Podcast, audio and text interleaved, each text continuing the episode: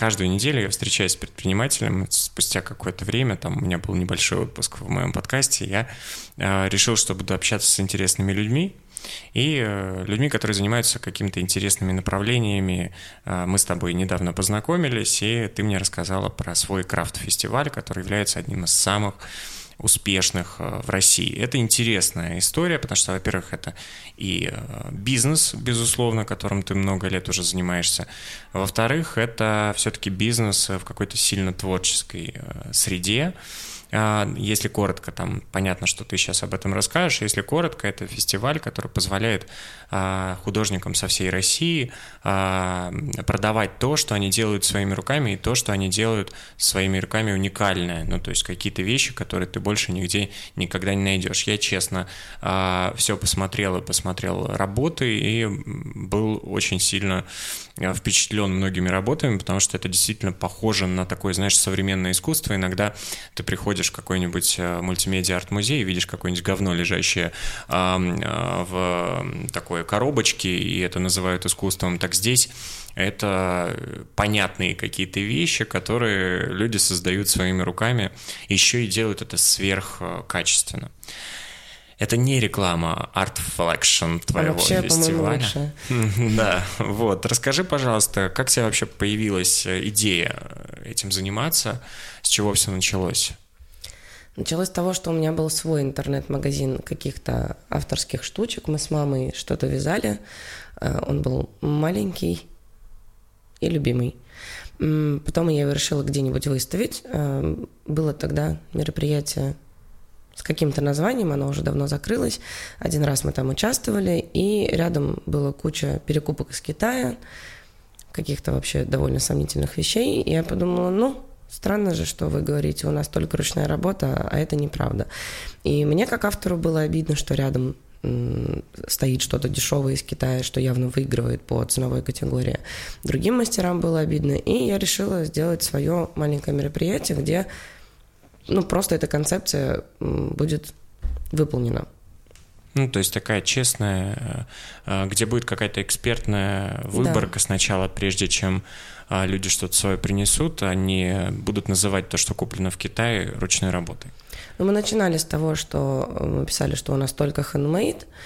Сейчас за 8 лет, естественно, мы проапгрейдились, и условно это звучит как только лучший handmade. То есть начинали мы с того, что это, это все сделано руками, а потом появлялись критерии конкурсного отбора. Они в целом с каждым годом сложнее и сложнее, потому что мастера растут, они сами задают планку будущим участникам и, по сути, сами двигают эту индустрию вперед.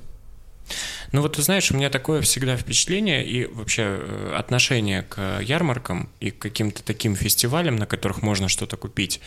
А, я почему-то, я не знаю, ну, отношусь к ним как-то не так серьезно, может быть. То есть у меня ощущение, что, ну, вот выставка современного искусства — это как бы вот выставка современного искусства, и я там, конечно, посмотрю, там какие-то авторы признанные, непризнанные, молодые и так далее, но э, если это называется некой ярмаркой или каким-то фестивалем, то это значит э, для меня это всегда значило какая-то помойка, знаешь, что там когда-то собрались, что-то хотят продать, то, что не продается, не...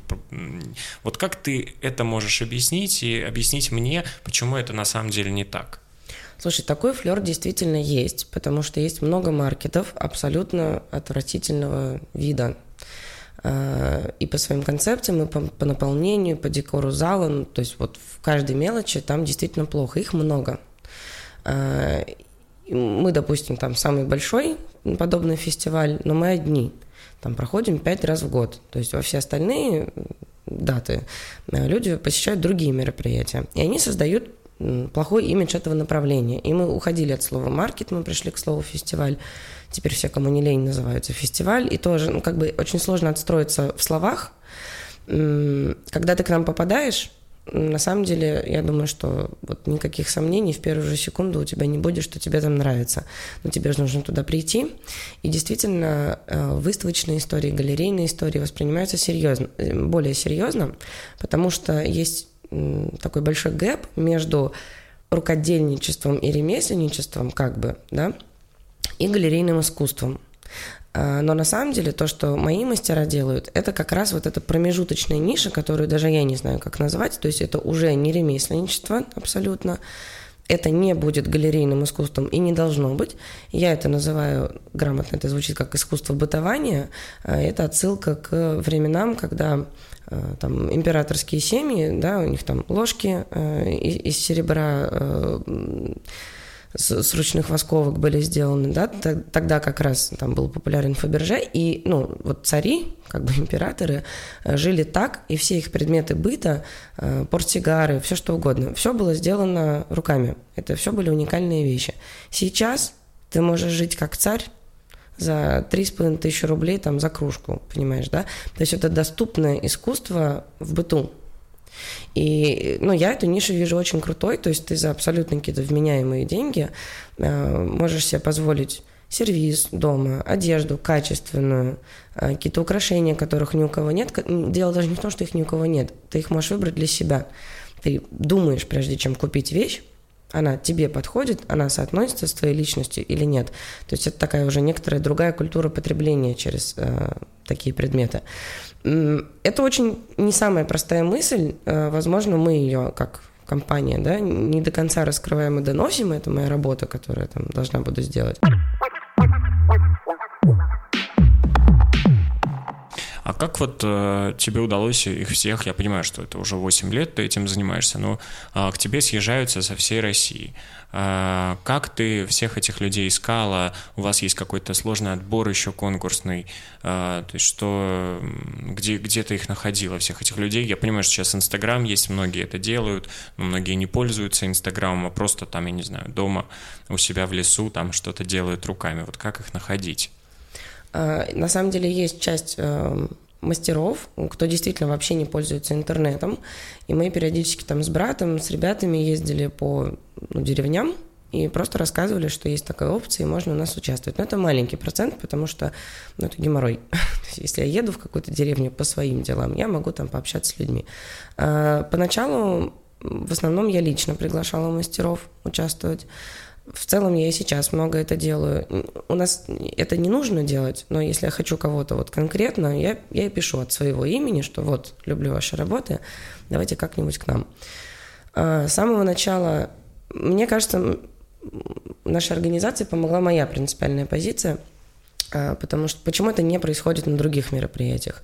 Может быть, они бы и хотели а, соблюдать концепцию только там, ручной работы, качественной и прочее но ты платишь за аренду, прочее, прочее, у тебя рассчитано на определенное количество мест. Если ты половину из них не занимаешь, ты уходишь в большой минус. Я много раз уходила в минус, но никогда не брала людей, которые не проходят конкурсный отбор. И это прям, ну вот жестко было, потому что это репутация. Из-за этого сейчас, ну то есть из-за этого спрос был всегда, всем была понятна моя позиция, и сейчас, ну вот у нас больше двух тысяч заявок на 200 мест. Вот выбирай не хочу кто это экспертное сообщество, которое принимает решения? Ведь можно сказать, что это, если вот только вот ваша какая-то команда, то это будет такая вкусовщина. Не-не-не, это действительно было бы не очень. А у нас есть мастера по разному, допустим, у нас там 60 больше, не знаю, заявок с керамикой. А, есть человек, который понимает, что такое керамика, какие нужно использовать глазури, какая нужна температура на обжиг, он может запросить эту информацию, чтобы понимать, там, эта посуда Э, катит, например, для ресторанов, если в B2B уходить, или, или, или нет, да, там выдерживает она такое количество посудомойка, посудомойка. Ну, вот. то есть она должна быть, безусловно, еще практичная, а не просто да, типа, поставить. Э, ну, если мы заявляем, что она практичная, то да. Э, часто бывает, что кто-нибудь что-нибудь сделал, мы за чем-нибудь не уследили, но, естественно, это нормально, например, там швензы фигового качества. Сама работа классная, швензы там в Китае. Это что такое? Это вот то, что ты в ухо вставляешь, чтобы сережка висела. А. Э, там, ну, разные варианты. Ты можешь брать медь, можешь брать медсталь. Медсталь есть тоже там разного качества. Ну, в общем. И гости, например, жалуются, ну, в качестве обратной связи. Что вот, как бы купили сережку, но вот у нее там это отвалилось, или это не так. Мы пишем мастеру, ну, слушай, давай ты исправишь. Он потом присылает информацию, что я купил новые материалы, и с ними буду делать новые работы. Ну, вот так вот по чуть-чуть мы всех поднимаем. Для тебя сейчас, уже спустя 8 лет, это такой прям э, очень уверенный бизнес. Можешь ли ты его назвать таким прям бизнесом? Да. А из чего складывается эта бизнес-модель? То есть э, что э, я, я видел на сайте, то есть э, авторы платят какую-то сумму за то, чтобы там посетить и поучаствовать в фестивале, да, то есть, по сути, это единственная такая движущая часть э, привлечения финансов в этом бизнесе, да? Да, это там, 90% это оно, тебе просто участники платят, у тебя есть этот бюджет, ты его распределяешь на мероприятия.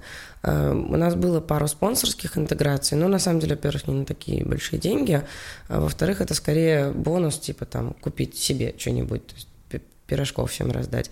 А э, наверняка ты, раз люди из ряда, там, из, из года в год принимают участие там в нескольких, несколько раз даже в год в, в этом фестивале, получала какую-то обратную связь. Какая-то обратная связь э, от э, приезда, да, на фестиваль и э, как ли удается ли людям там заработать каких-то денег, э, потому что если это их единственное там, например, а, детище, то есть единственное, что они делают, то могут ли они, например, на это, а, на эти деньги потом там жить еще какое-то время до следующего твоего фестиваля?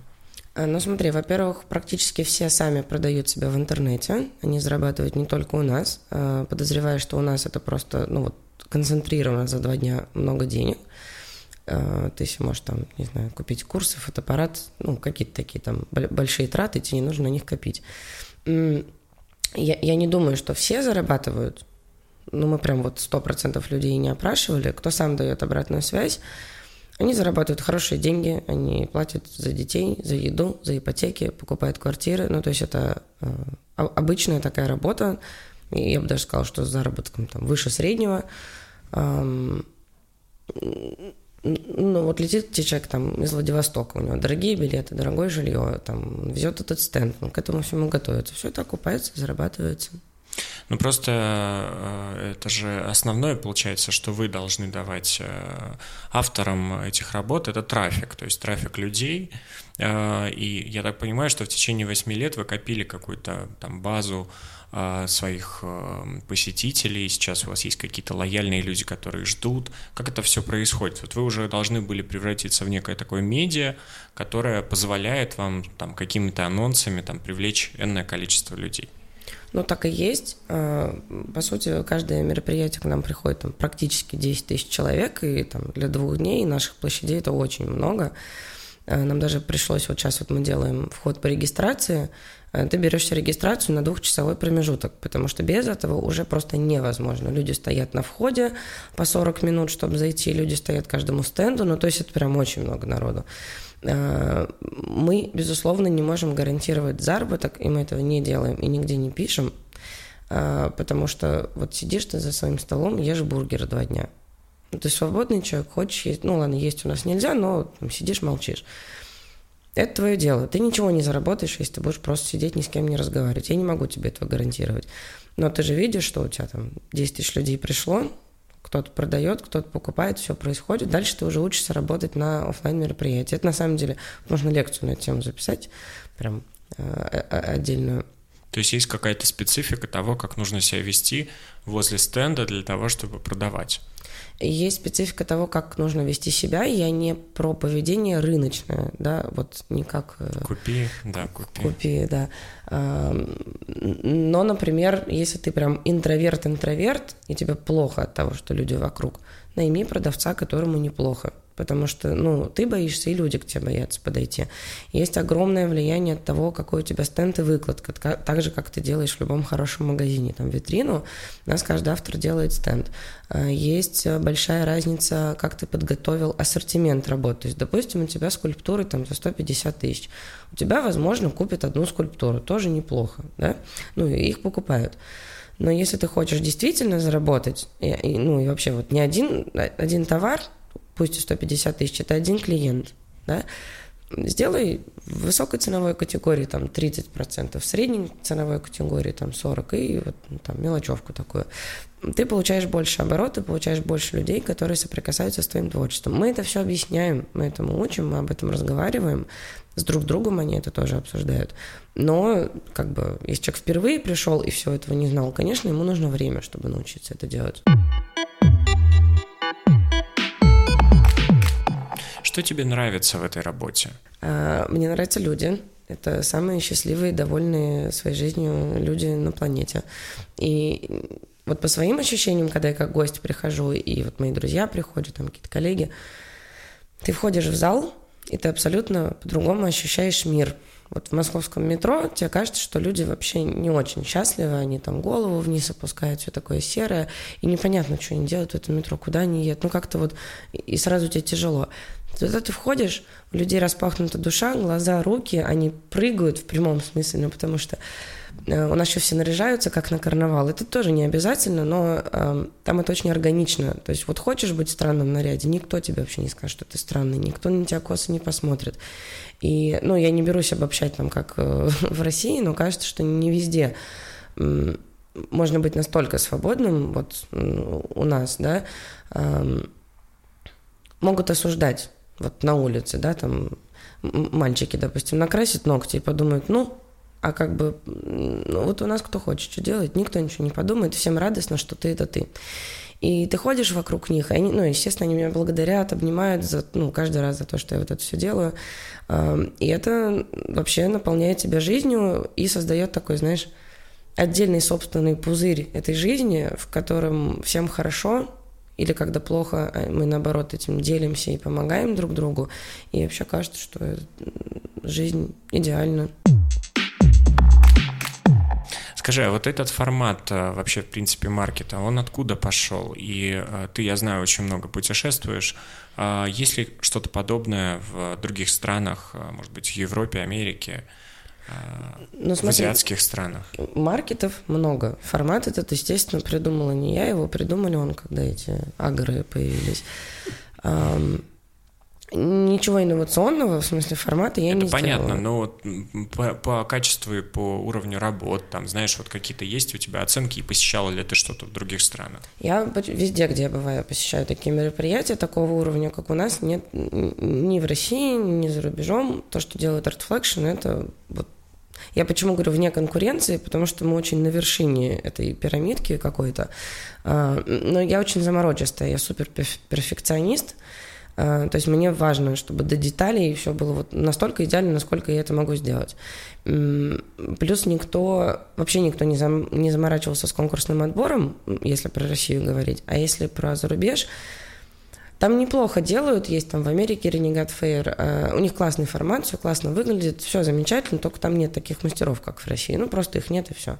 Э, есть специфика русского авторства, там, ремесленничества. Э, практически всегда был дефицит материалов то есть 8 лет назад, если брать, да, вот тогда он буквально закончился, этот дефицит более-менее, там э, спокойно можно было заказывать из Америки. Вот сейчас вот опять он начнется. И на самом деле будет расцвет э, очень интересных работ и другого уровня. То есть пока мастера немножко в депрессии из-за того, что они не могут заказать что-то, но со временем они справятся с этим и поймут, что им это много дало именно как художникам.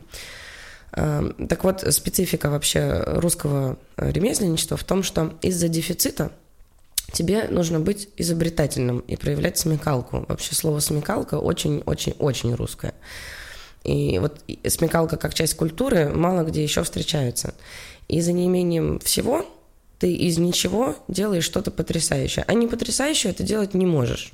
Ну, просто потому что это никому здесь не нужно. Особенно, ну, у меня проект в Москве, в Москве вон, ты не сделаешь качественно, другие сделают качественно. Потом в, в целом там сервисы, все штуки у нас в городе, ты нигде в мире не встретишь такого города, как Москва в, в этом плане.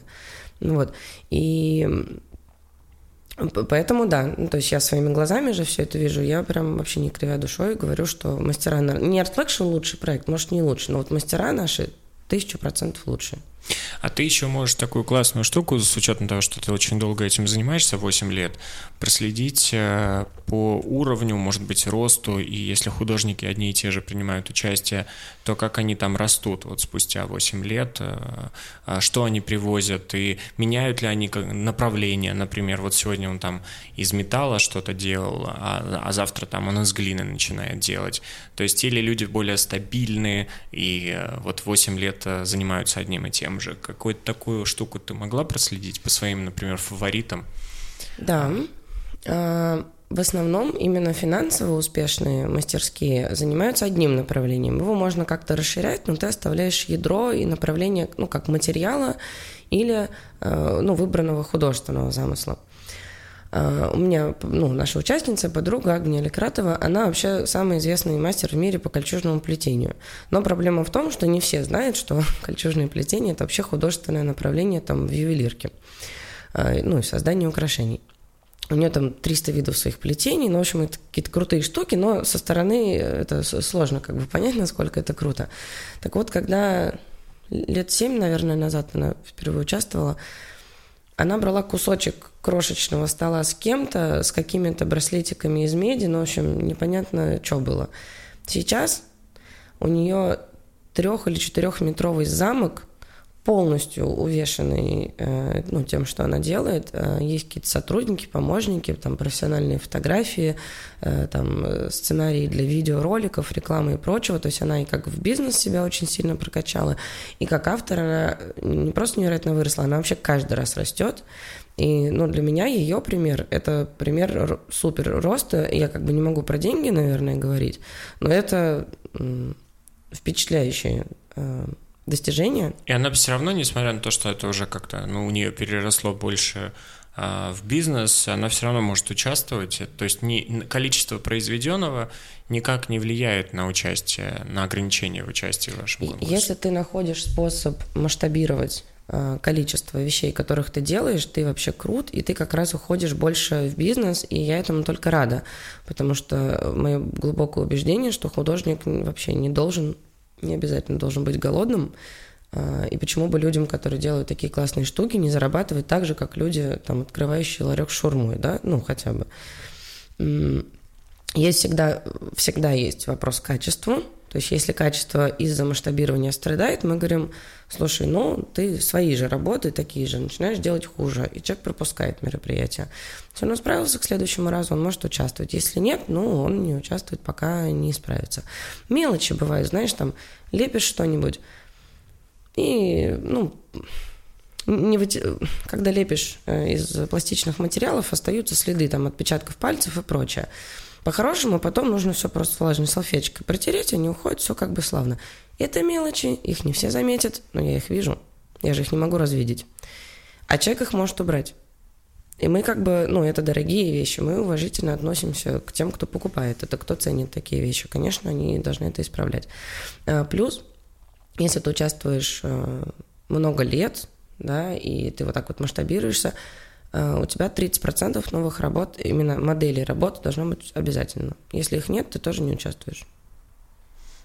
Ну, это прям совсем какое-то ручное модерирование у вас да, происходит, то есть полностью. надо отсматривать. Да. Но мы на этом и держимся. То есть для бизнес-среды это кажется такой ерундой, потому что как будто ее нельзя ну, разрасти. На самом деле можно и легко, просто это медленно. Но у меня никогда не было гонки за тем, чтобы мы внезапно выросли там на 200% в год. Да ну, как бы мы в глубину растем, а из-за этого растем во все остальные стороны. Ну вот, например, ты говоришь 2000 заявок, а вам всего 200 нужно выбрать. Но ты могла бы выбрать 1000, например, и, и больше бы заработал бизнес, и а, больше просто пространства снять и больше их посадить. Ну смотри, чтобы разместить тысячу мастеров, тебе нужно снять, ну, к примеру, гостиный двор или манеж. На самом деле в Москве у тебя нет других вариантов. Если ты поинтересуешься, сколько стоит гостиный двор и манеж, э, ты хоть там какую цену мастерам поставь. Ну, во-первых, это все равно ограничение по цене, это же не крупный бизнес, да, ты не можешь с них, как с производителей, там, 300 тысяч за стенд брать. Ну, ну, просто, ну, нет, это не так работает. А, во-вторых, ты узнаешь условия заезда, условия сотрудничества с этими специфичными площадками. Может, я не везучая, но вот конкретно с ними у меня не получилось никак договориться. Мы на ВДНХ хотели масштабироваться, там, там неплохо, но там же этот э, зону отчуждения построили, вот ее сейчас только сняли. Ну, то есть, может, мы туда и это, ну, разместимся в будущем. Но опять же, вот у тебя 200 мастеров, ну, 250, допустим. Приходит 10 тысяч людей да, и в такой пропорции все хорошо зарабатывают.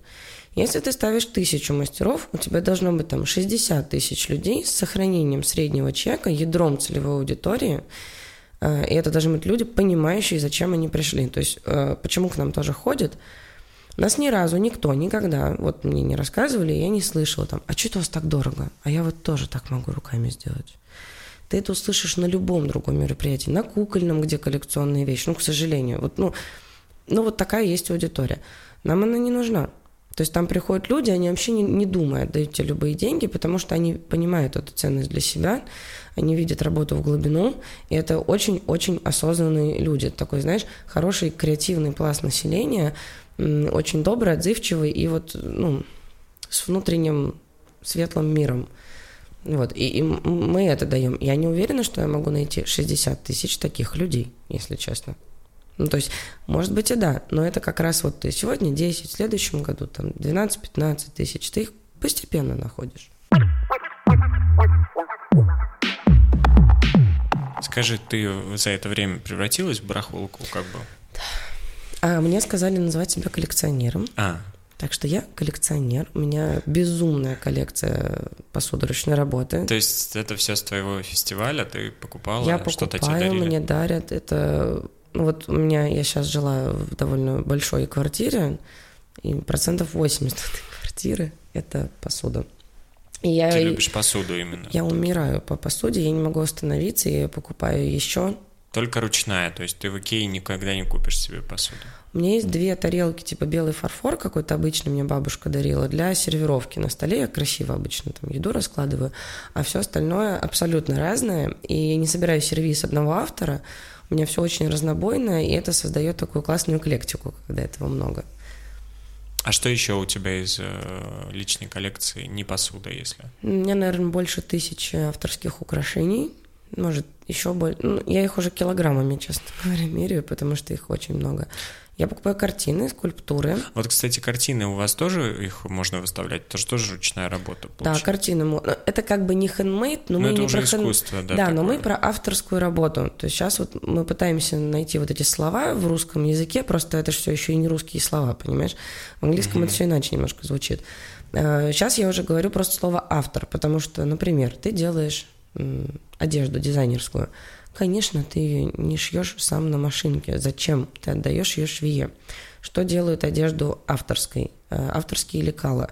Э, что делает ее качественной? Ткань, которую ты выбрал и, скорее всего, поехал, пощупал, чтобы быть уверенным. Э, ну и хорошие швы. Все. То есть на самом деле ты можешь вообще руками не прикасаться, но это будет авторская работа. То есть авторская от обычного отличает идея и масштаб. То есть да, если ты стал таким автором, который по какой-то причине стал все это производить хоть и тысячами рук, рук, но на фабрике, и ты это можешь встретить в каждом вообще магазине, у нас были такие ну, участники, они у нас перестают участвовать не потому, что это плохо, но это другое ощущение от работы, когда ты можешь ее увидеть в каждом торговом центре. Хотелось бы поговорить больше такое, знаешь, про э, твою предпринимательскую деятельность и философию. А, потому что мне не совсем, если честно, понятно, почему ты там со своим таким а, потенциалом в коммуникациях, в огромном а, количестве людей, которые тебя окружают, у тебя там какие-то предпринимательские комьюнити и так далее, и технологичные, и айтишные и так далее. А ты все равно остаешься в бизнесе абсолютно немасштабируемым, в бизнесе, который никак особо не диджитализировать, если там не уходить в онлайн. А, чем ты руководствуешься а, вообще в ежедневной жизни, там, каждый день, чем ты руководствуешься, что тебя спасает, условно, если от скуки, скажем так. Вот у тебя есть этих пять э, фестивалей, угу. и что ты делаешь э, в свободное время? Ну, так, такие у тебя вопросы, конечно, широкие. Э, поскольку это мой бизнес, мой вот авторский проект, э, я вообще считаю, что нужно выделять категорию именно авторского бизнеса, когда личность создателя непосредственно в любом случае будет влиять на процессы. В этом проекте очень много меня. А первое, уже много-много лет я вообще не делаю того, чего не хочу. Ну, то есть вот эти ни одной мелочи даже такой не вспомню. А, и это очень помогает буквально ежесекундно понимать, собственно говоря, что ты хочешь, а что нет. У меня есть прекрасный вопрос в сторис, уже футболки начали это с ним выпускать, чтобы что. Вот я всегда могу ответить на этот вопрос, потому что он у меня всегда висит на стене, и я его себе задаю. И в какой-то момент это уже вошло в такую как бы рутинную штуку. И в этом смысле я точно знаю, что хочу делать ArtFlection, я понимаю, что он не будет таким идеальным, а он действительно идеальный, если его масштабировать, если куда-то гнаться и расти. Плюс в какой-то момент я заработала 80 э, тысяч рублей и такая, вау, а куда же эти деньги-то девать? Такие деньги, их украдут. И, в общем, был у меня щелчок, когда мне показалось, что я богатая. Просто до этого была очень бедной, а потом, значит... И я поняла, что если я вот на эту дорожку встану, а я человек вообще склонный к зависимостям. Я с нее не слезу, и зависимость от денег у меня появится. И я осознанно решила, что я не хочу, то есть есть там какие-то деньги, которые мне уже необходимы для жизни. А, если ты что-то делаешь еще, понятно, что ты с этого зарабатываешь, и я не против, но такой как бы глобальной цели мне лично получать больше денег, а, ее вот не стояло. Поэтому меня устраивают эти пять мероприятий, никуда не, не двигающихся. Но если про бизнес-тусовку и прочее, во-первых, она появилась последний год. И вообще основные изменения меня как там, личности и предпринимателя произошли только вот за последний год, может даже меньше. А Поэтому кто его знает, что нас ждет в будущем. Я вообще человек активный, у меня много идей.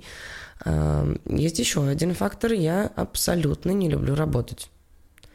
Если ты мне скажешь, Свет, хочешь на миллион рублей больше получать в месяц, ну вот, пожалуйста, работай 9 часов, там, 8 часов каждый день. Да даже если 2 часа каждый день.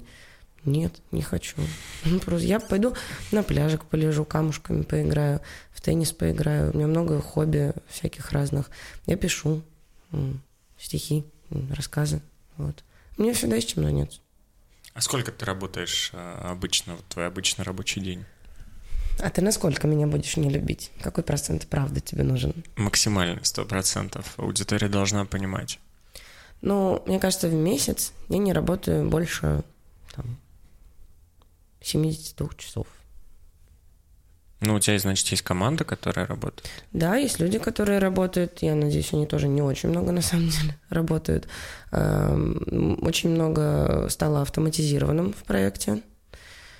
Э, и в целом я, я очень люблю прощать системы, потому что кажется, что я, когда, ну, я никогда не работала в корпорации, ну, крупной, но я вижу, что даже побывав буквально на паре согласований в группе из 10 человек, я понимаю, почему я никогда бы не хотела пойти в корпорацию. Вот появляется один простой вопрос, его нужно согласовать с 10 людьми, и люди это делают целый день. Я на это потрачу секунду в своей голове. Ну, максимум позвоню кому-нибудь, спрошу, там, две секунды. То есть для меня это такое, такая трата времени, ресурса. Но это неизбежная история, когда компания растет, количество людей растет, это уже как бы неизбежный процесс согласования, он увеличивается. Ну, смотри, команды можно выстраивать по-разному. И это вот сейчас в этой, в этой бизнес-школе, например, я тоже понимаю, ну, вижу, как люди делают э, разными путями. Ну, первое, можно не строить себе большую компанию. Да? То есть если для меня критично не делать э, того, что я не хочу, но я и не нахожу себе большую команду, я и не масштабирую этот проект. Мы сидим своим семейным таким кругом, ну и все меня прекрасно устраивает. В большой группе людей, более того, вообще, мне обычно плохо, я не такая социальная, как кажусь со стороны. И у меня, когда было больше одного сотрудника, я такая, блин, это же мне по работе говорить с группой людей, а мне страшно, ну, мне некомфортно. Но я с этим, ну, в процессе перебарывания. Есть команды, э, ну, вот у меня друг есть из, из, из нашего бизнес-сообщества. Э, у него там 100 человек, и он тоже рассказывал, как он автоматизировал всю эту систему, каждый отвечает за свое, и он не впрягается туда там целиком, все знают, что делать. У меня тоже, вот ты отвечаешь за этот процесс, не надо мне ничего спрашивать. Ты знаешь, как делать. Ну, сделаешь плохо, ну, ничего страшного, никто от этого не умрет.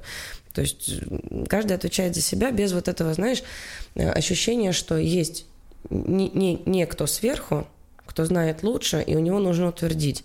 Потому что мы вообще любим в жизни получать подтверждение того, что мы идем правильно, учимся правильно, там, еще что-нибудь правильно, выглядим хорошо. А на самом деле, ну, почему инстанция какая-то вне тебя она более релевантна, чем ты сам. Вот я в какой-то момент, ну, не по всем сферам жизни, э, но подумала, что почему мое мнение не самое ценное мнение на Земле.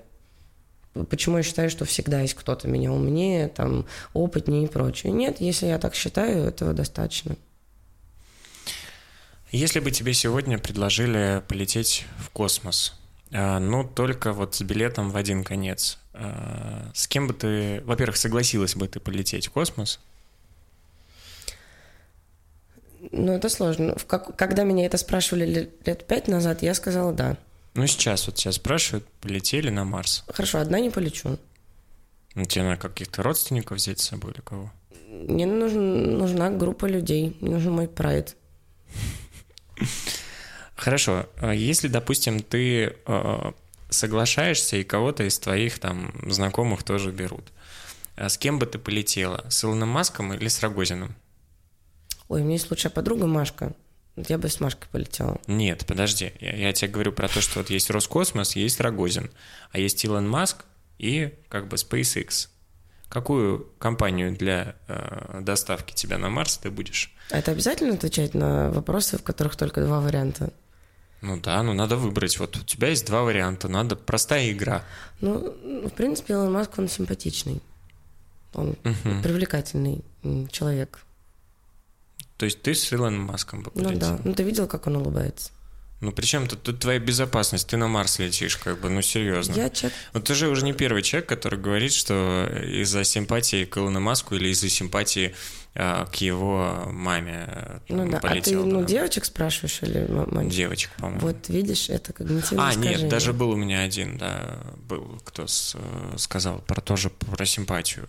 То есть, что как предприниматель э, он знает только Илона Маска, а как бы, ну, второго человека но на самом деле, когда мы что-то, ну, понятно, что это такой просто вопрос, но вообще и в жизни, и в работе э, я уже много лет опираюсь просто на ощущения. Мне не кажется, что я супер умная на самом-то деле. Меня есть какая-то интуиция. Если э, ну, ты выбираешь, куда ехать, чем заниматься, еще что-то, меня просто тянет на каких-то людей. Не в смысле тянет что-то вот, да, там от них хотеть. Просто к одному человеку тянет, к другому нет. Все, идешь туда, куда тебя тянет, и это точно верная дорожка, и не ставишь это под сомнение. А какие для тебя там три главных качества в человеке, чтобы ты с ним могла а, продолжать а, общаться и по работе? Я так полагаю, что ты это не сильно разделяешь. Работа — это жизнь, поэтому... Вот три главных качества человека, которые должен в себя включать. Ну, мне каким-то образом должно быть с человеком просто комфортно и приятно. Это просто какие-то физические ощущения, я их не осмысливаю. А, но это не подконтрольные черты. И человек должен не врать сто процентов. А, и мне окей с любой правдой. Я это сразу говорю, что мы просто строим отношения так, с обеих сторон, и живем в другой реальности, где нету необходимости в оправданной лжи во благо. Вот в моем мироздании такой лжи нет. Но только там бабушке наврать, что ты уже дома, а не еще в такси. Ну, это так. Вот, все остальное я... Мне не нравится жить в иллюзии. Когда люди стараются меня затащить в свою иллюзию, мне непонятно, куда мы идем, зачем, в этом смысл. На этой прекрасной ноте спасибо тебе за разговор. До встречи. Спасибо.